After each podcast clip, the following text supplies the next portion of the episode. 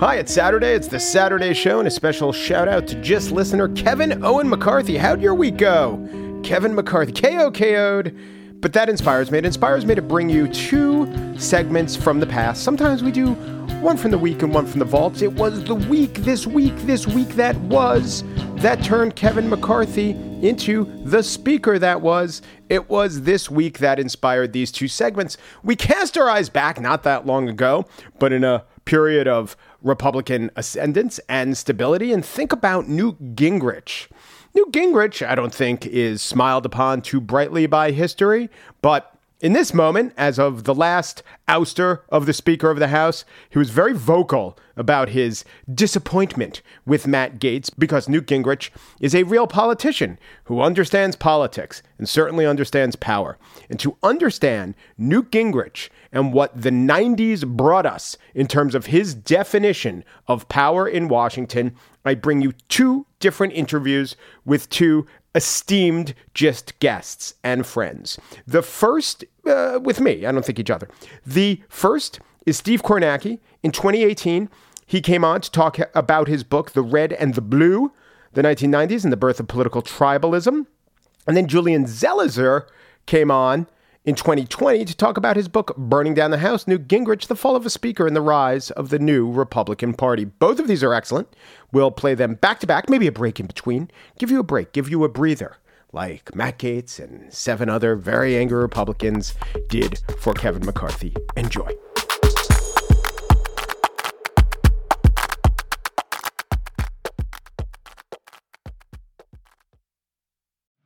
This episode is brought to you by The Jordan Harbinger Show. You've heard me talk about The Jordan Harbinger Show because it's one of my favorites. He does in-depth interviews with some of the world's most fascinating minds. I can name a few: Barbara Boxer, Anderson Cooper, Michael McFaul, the Ukraine or Russia ambassador talking about Ukraine. One I recently listened to was Stanley McChrystal, the general, the former general, and he told uh, an interesting story about revering Robert E. Lee. But then, after having a portrait of him for forty years, he's a sixty-three-year-old man, throwing it in the trash because his wife says, you know, what that picture and that man means to you, it doesn't mean to other people, and you have to understand that. And then in the interview, they got around to the point where McChrystal talked about that interview in Rolling Stone magazine that pretty much ended his career, where uh, it got to the desk of Barack Obama, and it had McChrystal saying unflattering things about the war effort and just how he talked to his wife and how they decided not to be bitter and not to wallow in it. He could have taken some shots at the process, the reporter, or the president at that point, but he didn't. It was just an overall good interview. It was facilitated by Jordan's excellent interview style. Whether Jordan is conducting an interview or giving advice to a listener, you will find something useful that can apply to your own life in every single episode of The Jordan Harbinger Show. That could mean learning how to ask for advice the right way, or discovering a little mindset tweak that changes how you see the world. Search for The Jordan Harbinger Show. That's H A R, like the first three letters, and hard, B I N G E, as in how you'll want to catch up on all the episodes on Apple Podcasts, Spotify, or wherever you listen to podcasts. The red and the blue. There were once a couple of primary colors. And what happened to yellow? Funny story about yellow. It'll come around later in our tale. But now the red and the blue mean a couple of kinds of states, a couple of ways of thinking, and really a gigantic divide in America. Where did it all start? God? No. Well, the colors, maybe. We could debate rainbows forever. The start, as pinpointed by my guest, Steve Kornacki, was in the nineteen nineties, and it is the subject of his new book, The Red and the Blue, the nineteen nineties, and the Birth of Political Tribalism. Steve Kornacki, thanks. Thanks for coming by. I'm happy to be here. Thank you for having me. So the nineties, it, it's a, it's fitting that it's your first book because the events that you describe actually do map onto your consciousness as a person in the world and a thinker about politics, right? This was the stuff that you were watching as a little kid going, it's exciting, but I don't No, I understand it. Yeah, it's. I remember so many of the events. Obviously, so many of the major characters, even even the minor ones, I kind of you know had you know sort of fragments of knowledge about. Mm-hmm. Um, so many of those characters are still on the political stage today, though. You know, refusing Newt Gingrich, to leave, hanging right, on. You know, the, yeah, you got just today. You know, the Clintons are, are are about to go out on tour. Hillary Clinton's answering questions about Bill Clinton. Newt Gingrich is still all over the place, so they're still so relevant. Yeah. Uh, in a lot of ways. But I, I also think that one of the things I felt just just living through it um, the first time around was it it felt to me like it was all building towards something. Yes. Something big was going to result from all of this sort of political warfare in the nineties. I don't think I ever would have thought it was this, but I think a generation later we're at the point where we can kind of say, yeah, this is what it was leading to. And we probably should have realized why it was happening beyond the personalities of the people involved. And I don't think it was pointed out to me at the time as much as I understand it now in retrospect, that this is all a consequence of the ideological sorting of the parties. You and I right now in this conversation, we, we should talk about specific tactics that Gingrich pulled and specific dynamics, but that is the big overlay. When you had political parties for centuries, that could mean different things in different parts of the country. Right. It was like, you know, the genome of canine, and there was health throughout the genome. But then when you start having purebreds, you have hip dysplasia. You know, this is what I think is going on with the parties. And then the question is, did Gingrich always have a strategy, or did he always know that certain tactics were going to play? Gingrich, I think, had a a strategy to nationalize politics. Yeah. Because I think what, what, what animated him was this this split that he was starting to see. Think of it this way. He comes to Congress in nineteen seventy-eight on his third try. He gets elected in seventy-eight. And he's looking at a country where the Republican Party just a couple of years earlier with Richard Nixon was capable of winning forty-nine states. Uh, Massachusetts, you know, the one McGovern state, sixty-one percent of the vote, one of the most thorough landslides we've ever seen in a presidential election. And yet this same Republican Party that's capable of that in a national presidential election is incapable of even getting within spitting distance of the House. I yeah. mean, at that point, when Gingrich gets there, it's been a generation in the minority. And it's not like we don't have midterm elections in the seventies that are, you know, we have one coming up where the Democrats need twenty-three seats. They may get there, they may not, but it's totally doable for them. Yeah. You didn't have doable midterm no, you elections. Had ninety and one hundred right. seat majority. Just enormous, right. enormous yeah. advantages for the Democrats. So Gingrich looked at that and said, well, that's the missing link here. You've got, you know, Tip O'Neill was the House Speaker when, when Newt Gingrich got there. And the famous line from Tip O'Neill, all politics is local. Mm-hmm. And, and so people sort of, you know, they made their judgment about political party based on what was in their backyard. And Newt said, well, you know what? Look at George McGovern, who lost those forty-nine states to Nixon. Look what he represented culturally. You know, it was it was activists it, you know, who, who got behind him, anti-war, cultural liberalism, all of that sort of thing. He said, look, if you can make every voter in the country see a choice between a conservative Republican Party and a Democratic Party of McGovernism, we're never going to lose another election. So that was the opportunity he saw. It should have taken, I think it should have taken someone else, the word you use is nationalized. Republicans do well nationally. A Republican will crush in the South, will win the South. There was a Southern strategy. It would seem so glaringly obvious that someone said, what we're doing with the presidential race, we need to do that with the Mississippi third District and the Texas twelfth District and all these places that go for the Republican in the presidential election and keep putting Democrats in Congress. And I think one of the things that, that happened, too, was that the Democrats who were getting elected to Congress, though, from the South weren't liberals. They were conservatives. They were more conservative than right. members of the Republican Party in the House.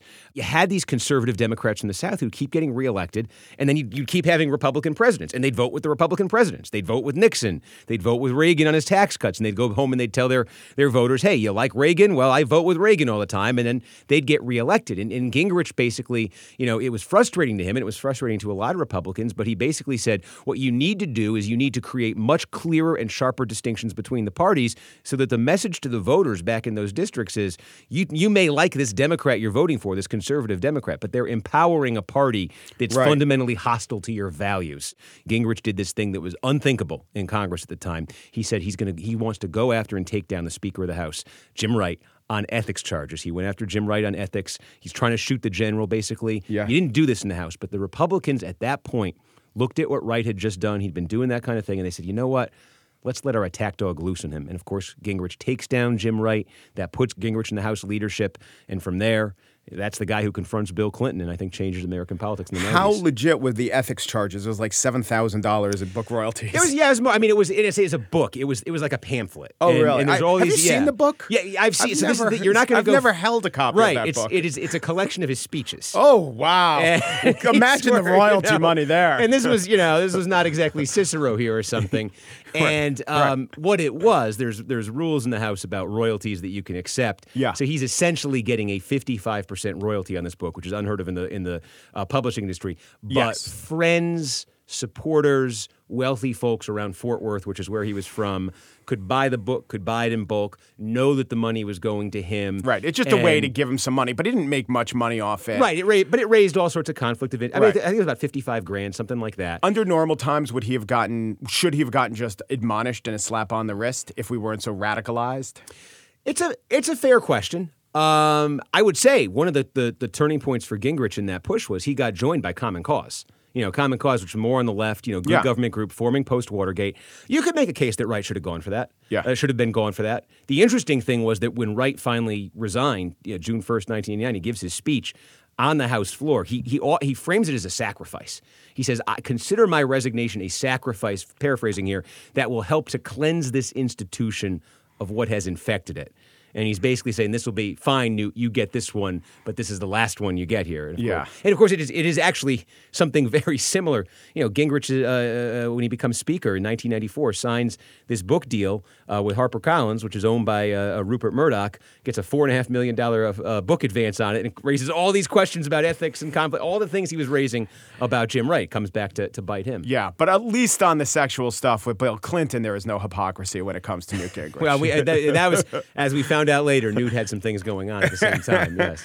Um, so as a political science major at Emory University, uh, which is Newt Gingrich's, not where yeah. he taught, but where he right, went he, to West school. Georgia College. Yes, yeah. yes. And I signed up for a class, Political Communication in the Soviet Union, in the fall. And when the class convened in the spring, it was called Political Communication in the Former Soviet Union. Right. But the other thing is I kept getting taught. This was ninety-two and ninety-four. I was taking classes in ninety-four. Look, the one thing we know is incumbency has such an advantage. There will never, probably in our lifetime, be a Republican House of Representatives, and goddamn were they wrong. The, and it, it, it had taken on a turn back then, the permanent Democratic majority. Yeah. And at that point, nineteen ninety-four, it had been forty years. And this was, I, I think this was key to Gingrich's rise, too. Uh, so much of my book is about all of these wars in the nineteen nineties. But to even have Gingrich in the position he was in the nineties to, to pick a lot of these fights with Clinton, he needed to complete this rise from the back benches in the late seventies and, and through the eighties. That you looked at it, this guy arrives in Congress. The Democrats have, have run this thing for a, a generation. He tells Republicans, I'm going to lead you to the majority someday. They think he's nuts. It, it's Newt Gingrich. He talks about world historical things and McCarthyism. He's using all the stuff that we recognize now, but yeah. it's not landing with his colleagues. Right. This is just not the way people talk there. But what Gingrich slowly got Republicans to see, he was telling them, you're being trampled. You're used to being walked all over. You've gotten comfortable with it. And the old guard didn't like hearing it, but every couple of years, new members would come in, and then there'd be moments when the Democrats would behave that way. I mean, forty years in power is going to make you take a lot of things for granted institutionally. Right. The missing ingredient, it turned out, because it, it frustrated Republicans for all those years. Even as Gingrich starts getting traction and they're doing these things in the House, these dramatic things, they're still getting clobbered in, in midterm elections, uh, and they're, they're no closer to a majority. All it took, really, it was Bill Clinton getting elected. Mm-hmm. And now you've got a Democratic president with a massive Democratic majority in the House and the Senate. And Clinton in ninety-three, ninety-four moves on a very ambitious agenda. There's a lot of pent-up stuff. It's it's health care reform. But not a very liberal agenda. Oh, I, I think na- I think doing health care reform, I think doing a tax hike, you know, right. in ninety-three, I think those were the stimulus. NAFTA, I, I would put in a different category. But I think that Clinton in ninety-three, ninety-four... Okay, pursued... that was before welfare reform. Yes, yeah, yes. Right, and I think Clinton, ninety-four changed yes. the trajectory of Clinton's presidency. But those first two years, if Mario Cuomo had been president, for instance, you know, mm-hmm. great liberal hero from New York, I don't think in terms of the agenda, it's it's much different than what Clinton ends up pursuing. Pursuing, but But he doesn't achieve health care. He doesn't right. achieve a well, lot because of it. What he yeah. meets, that's that's the turning point, I think, because Gingrich has now full tactical control over the Republican Party in Congress. And this this is the first time a Democratic president comes in and meets this kind of Republican Party that doesn't want to give an inch, that sees in every one of these agenda items Clinton puts out there, not a chance to compromise and get half of what they're looking for, but a chance to draw a line and say they're the party of big government, of waste, of liberalism run, run amok, and we're protecting you, the average overlooked American, and they they ride it to, you know, nineteen ninety-four, fifty-four seat gain, the Republican Revolution. Um, how big a deal was C-SPAN in all of this? Which I think is a question that's never been uttered before. some of my some of my favorite uh, uh, parts of the research for this was going through the, the C-SPAN archives, which are archive. all online. Yeah. Everything they've ever aired, and very searchable, yep. and yep, it's by amazing. Term, so yeah. you, uh, all these these Newt moments you can go back and find, and you can watch them. It's, There's often um, like a bar on the bottom uh, and interference, digital interference. Yeah. So it's not the best feed. Right. But yeah. No, it's like watching your antenna T V in the eighties or something. But um, What Newt recognized, he comes to Congress in nineteen seventy-nine, which is the same year that C-SPAN, they throw the C-SPAN camera in the chamber, and they're going to televise everything, and they're going to have a cable channel devoted to it. This is the cable industry's sort of, you know, nod to civic uh, responsibility. And the cable industry, remember, people are are just for the first time getting it everywhere. The, the eighties, it explodes, right. But most people at the start of the decade didn't have it. So Newt found this, there's this provision in the House rules that says basically at the close of business every day, any member can take the floor for however amount of time they want, for any reason they want, right. and just talk. Right, and which is usually nobody used way it. to go b- local Boy Scouts. Right, right. Here's the principal in my district who retired for forty years. We yeah, salute yeah. you, Missus Missus Uh, Smith. Um, Gingrich starts claiming the time, and his fellow members are like, yeah, you haven't, you know, you're talking to an empty chamber. What do you want to do that for? He's talking to the camera. And he's got an, you know, a band of about a half a dozen allies. They're not talking about, you know, page twenty-six of this bill should have a comma here and a p-. They are talking about national themes, the corrupt Democratic Party, the corrupt Democrat machine, the opportunity society that Republicans want to offer. They are producing what we would now call a cable news talk show. It's it's the Sean Hannity show being done on the floor of the House for an hour a night on C-SPAN. And people are, are going through their dials, you know, at home. They don't keep rating statistics, but, you know, some of them are, are catching it. And yeah. who's this guy? There were only start... like forty channels back then. Yeah. And three of them were showing the same. Beastmaster, I think. There you go. that, yeah. that was in heavy rotation back in the day. But, okay, so there were no there were no ratings. Um, how big an impact did it have? I, I have no way of knowing. The it impact- seemed to us, as you more than me, maybe not, I don't know. It seemed to us like we're political junkies. We remember that. Something was going on, but did it get written about in the mainstream press? It, it got and- written about because he used it to force this showdown with Tip O'Neill. Yeah. And what he did was, in one of those late night sessions, Gingrich and his allies called out ten Democratic members by name and, and almost accused him of treason.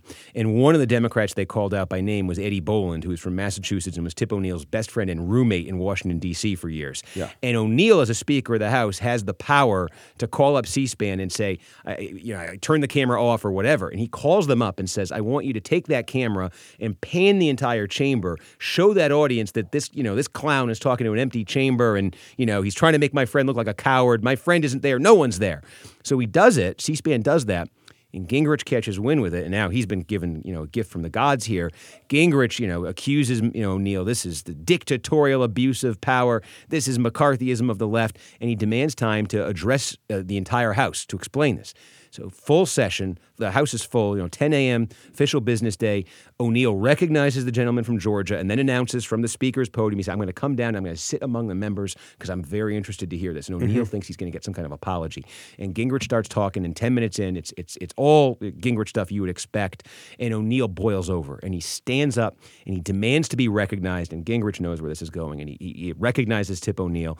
And O'Neill just says, I want you to know, well, you stood in that floor, and you did the The lowest thing I've ever seen in thirty-two years here. Yeah. Trent Lott, who's standing right behind uh, Gingrich, one of his allies, says, uh, Mister Speaker, I-, I move that the Speaker's words be taken down. Right. Because Tip O'Neill's broken House rules. He's you, directly attacked another member. You can't member. say you. You have to say the member. Yes. And sometimes they let you get away with it if it's not so bad. Right. You literally can't say you in the House. And, yeah. it's, and it's the by our standards in politics, say the words that O'Neill said were not that inflammatory. Right, right. But what it was was the face of the permanent Democratic Party, the Speaker of the House, who's been there since the early nineteen fifties, the leader of this, they have like a hundred-seat majority, and this third-term gadfly from Georgia, whose own Republican colleagues have not taken him seriously, now has the parliamentarians scrambling to try to find some way not to reprimand Tip O'Neill. Mm-hmm. There's fifteen-minute break, you know, as they try to figure this out, and you can watch this on the C-SPAN clip. There's Republicans coming up to Gingrich. He's standing in the well of the House, coming up to him, who have not, these are Republicans who wouldn't give him the time of day yeah. until that moment in his career. Shaking his hand, patting him on the back. The parliamentarian comes back. They ha- they rule, you know, in favor of the Republicans. The Speaker's words are taken down. Never happened to a Speaker of the House before. Gingrich gets to keep talking. When he finishes, he leaves the floor. There's an ovation, a standing ovation on the Republican side, and he's he's not a gadfly anymore. Now he's given him a taste of this is what you guys haven't been doing. This is what you guys could be doing, and this is what it feels like. And they start getting mail. You know, the folks back home who are watching C-SPAN at night and say, asking them, why aren't there more of you like Newt Gingrich? And they they can they pick up on it pretty quick that this is first it's what their voters want, but it's what they want too. The Red and the Blue.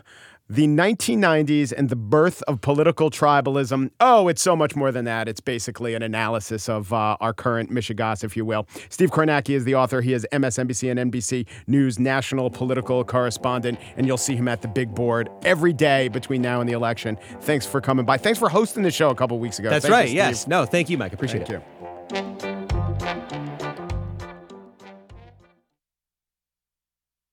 A case can be made that the most consequential American political figure of the last thirty years, who wasn't a president, was Newt Gingrich. He reshaped the Republican Party, essentially in his image, and redefined and defined the era that we live in now of extreme partisanship. This is the subject of a new book called Burning Down the House, Newt Gingrich, The Fall of a Speaker, and the Rise of the Republican Party. It is written by Julian Zelizer, who joins me for, what is this, the seventh time? Something like that, yeah. I just want yeah. to join the show. How many how many books have you written in the last five years? Uh, this is my third book in the last five years, and I've edited a couple as well. I think you've been on for all of them, yeah. So I've I've long been fascinated by Newt Gingrich just because I am the age I am, and I remembered when he came to reshape the Republican Party, and now there's new appraisals of him being written. But I want to go back, and you go way back to his life.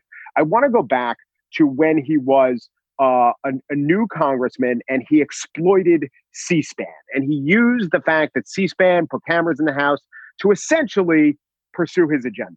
And my thinking has always been, whenever anyone exploits a system, it shows that that system was exploitable.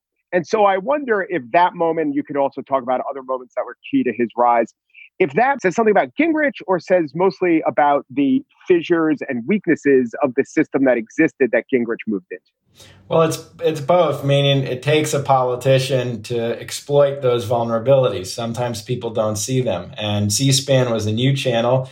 The House of Representatives had just let cameras cover what they were doing uh, in, in the nineteen seventy-eight. Uh, before then, you couldn't really see what was going on.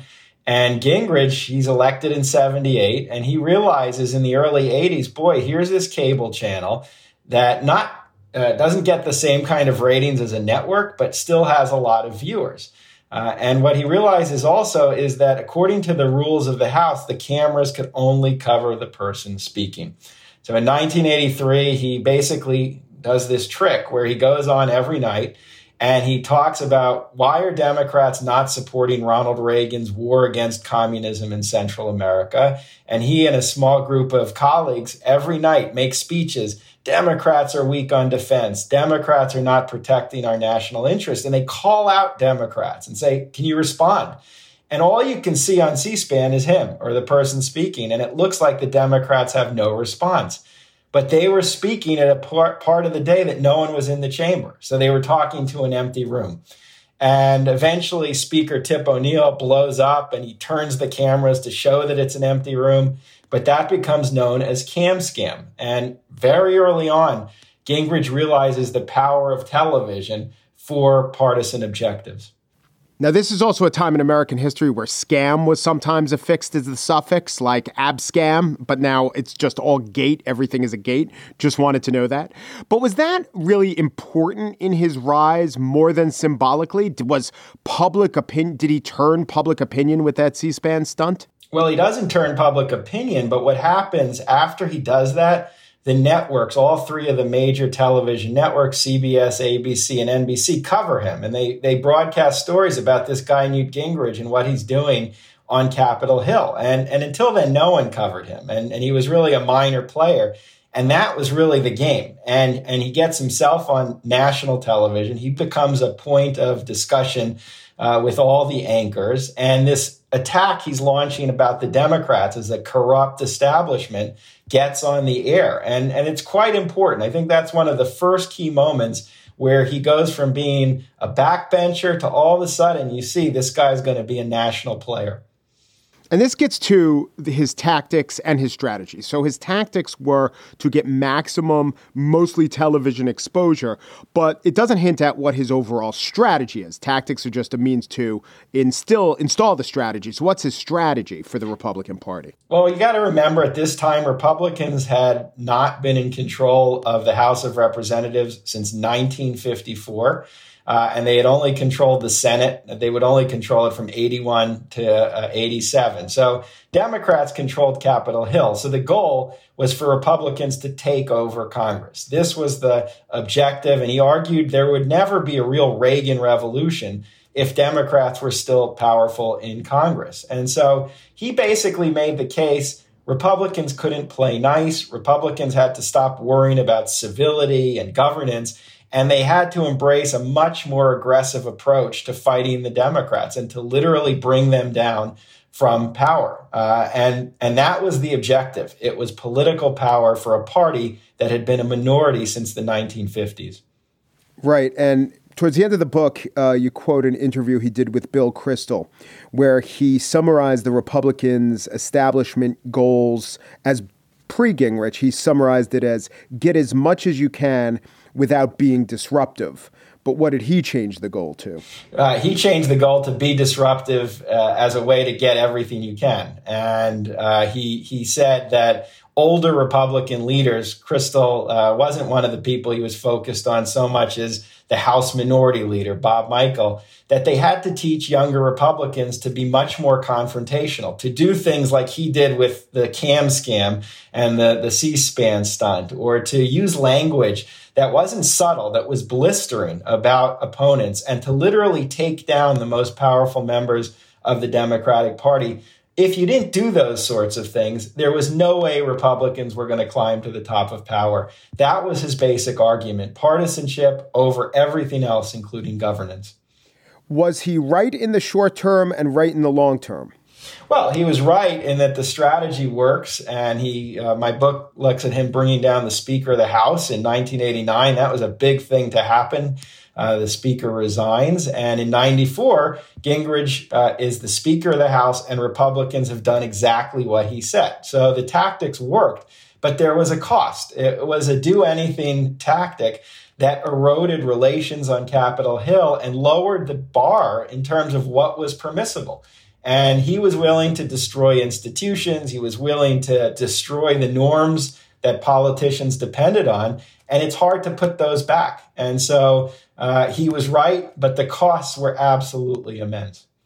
Right. So that's why I wonder if he could be right in the long term, because there is usually a limiting principle to anyone in any situation going scorched earth, which is that after you go scorched earth, guess what you in- inherit? A bunch of scorched earth. And it's It's interesting that he did not see that, or maybe he's very smart. Maybe he did see it and just thought it was worth it enough in the short term. He's become a rich and much and, and powerful person. He was powerful then. Or maybe he really didn't see it and th- and thought that, I don't know, it's possible that he thought that Republican conservative ideas were so good that once they got power, they'd do the job for him. He was aware of the dangers, even as he's bringing down the Speaker of the House. In eighty-nine, he's under attack at that point. Democrats start saying, you're accusing the Speaker of being unethical, and they raise all kinds of ethical concerns about him. And, and he talks openly in, in press conferences, this is what's going to happen. This is how they're going to try to bring me down, and it's almost inevitable. But I think, I think really he just has an immense sense of self. And I think he believed that even if there was a scorched earth, he and the G O P would come out on top and they would somehow continue to win the war. He's like a, a warrior, a political warrior. And that was just how he thought. Uh, and, and he had a, immense confidence in what he could do, which was part of why he was so successful. And it's not just that he inherits scorched earth. He himself will ultimately fall from power for ethical problems uh, as well. Yeah, I mean, he got Jim Wright's scalp. Woohoo! That was over a very minor ethical lapse about a book deal and payment for bulk purchases. Is that what it was? That's right. He took these very small stories that were circulating in the press, both in the Washington press and the Texas press, which is where Wright was from. And, and there are lots of different stories of uh, not unethical behavior, but questionable behavior. And the two that stick, one is that uh, Jim Wright used to sell bulk books to different groups who he spoke with, because at that time, members can earn as much as they wanted in book royalties, even though there were limits on the honoraria they could earn. So it was a way to circumvent the ethics rules and make some extra money. And then he had a relationship, a business relationship and a friendship with a real estate developer uh, in Texas named George Malick in his district. And neither of those broke any ethical rules. They didn't break any laws. They just looked bad. They felt bad. But what Gingrich does, and he uses the media to do this, is he blows this up into another Watergate. And he essentially, and he says, he doesn't essentially say, Jim Wright is the most corrupt speaker ever in American history. And he whips Washington up into a frenzy uh, to the point this becomes uh, an ethics committee investigation. And ultimately, in the middle of it, Wright decides, I'm going to step down because this is too much for the party and this is too much for Washington.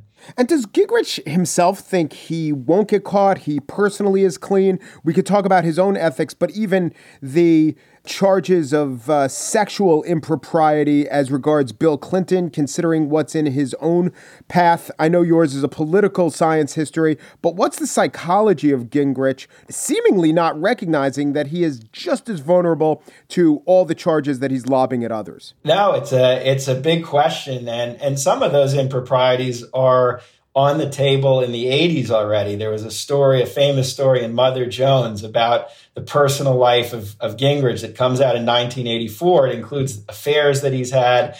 Uh, it includes him being not a very nice person to people around him. Uh, and then there's ethics questions already in the eighties about how he sold books, even as he's attacking Jim Wright for doing the same. But the psychology is really something to study. I'm not a psychologist, so I don't know how you diagnose it.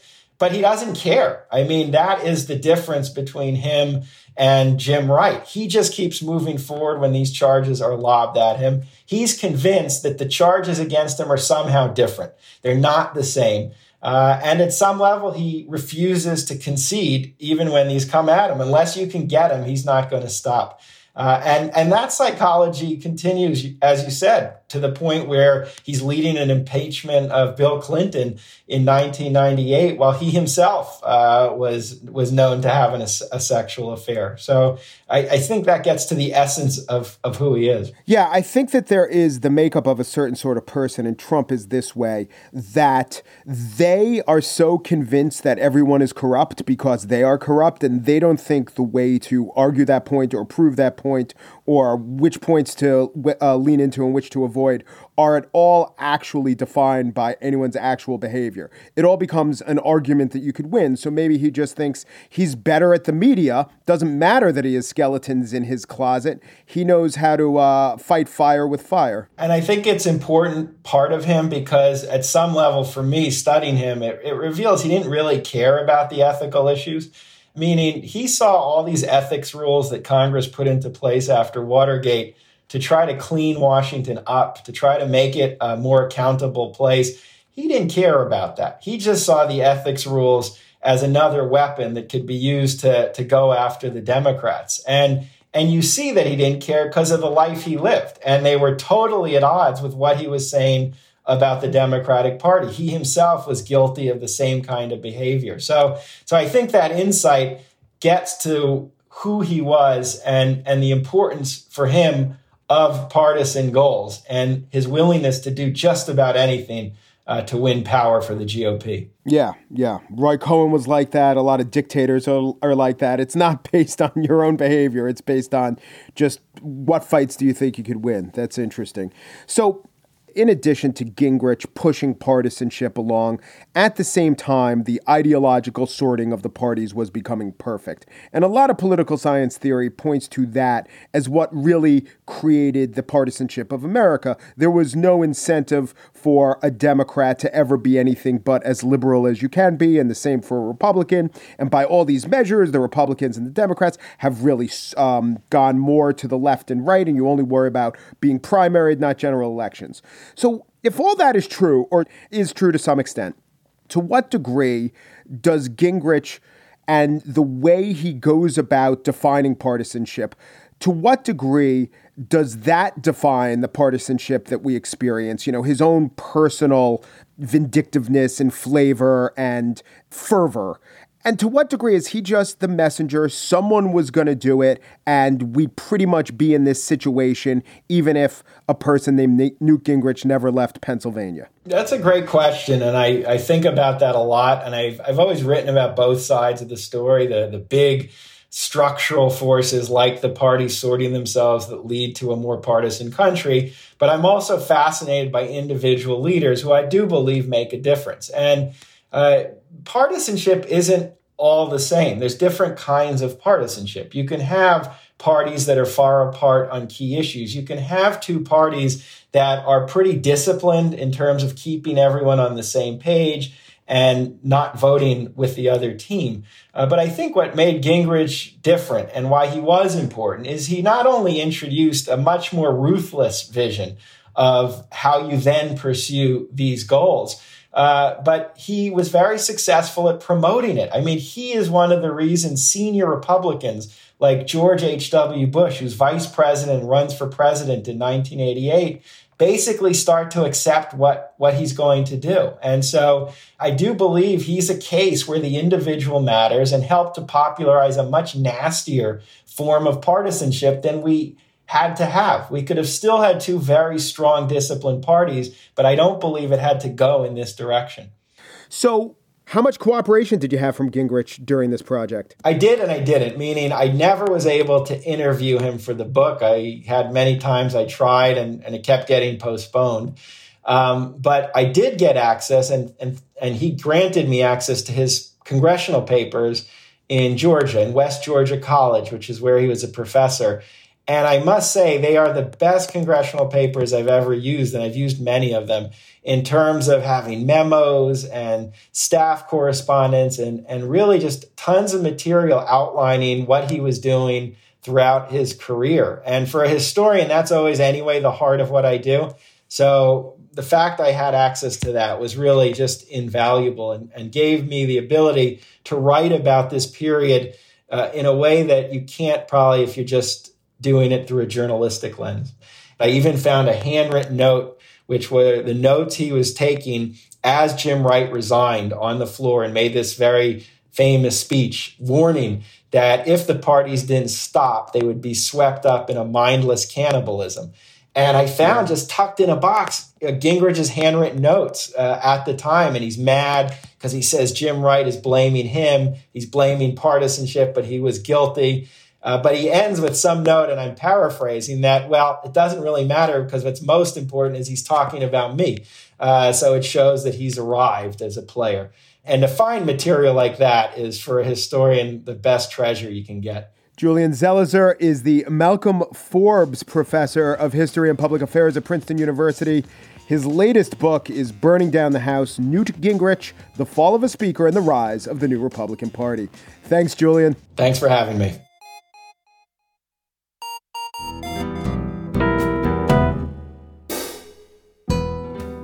And that's it for the show. Corey Wara produces The Gist, and Joel Patterson is the senior producer. We will speak to you on Monday with reflections on the day to honor Columbus, but also the indigenous, and then whole all brand new episodes on Tuesday. Talk to you then.